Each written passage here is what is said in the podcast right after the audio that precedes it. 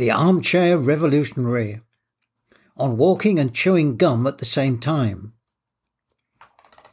It has become a commonplace to describe would be revolutionaries as armchair warriors or armchair revolutionaries.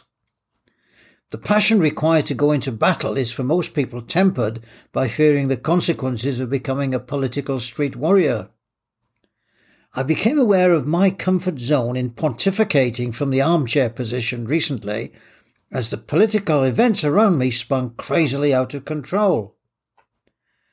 The target for my armchair revolutionary chuntering was frustration at the lack of progress being shown by our politicians in dealing with the emerging economic crisis, simplistically explained by politicization of the global oil and gas market by Putin's regime.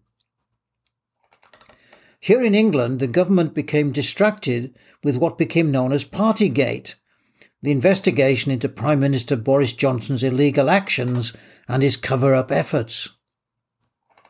This was followed by two months of zombie government as the economic crisis deepened and the process for appointing a new PM dragged on at a snail pace.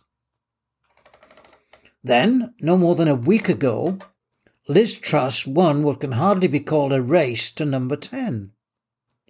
In two days, her pledges to fulfill her bold plan began to unravel in the most tragic way with the death of the Queen another plan begins to reveal itself.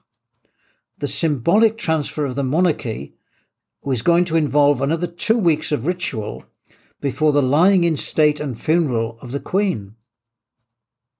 From my armchair position, I could not see beyond further delays to what was seen in apocalyptic terms a month ago, and about which there now seems to be a collusive denial.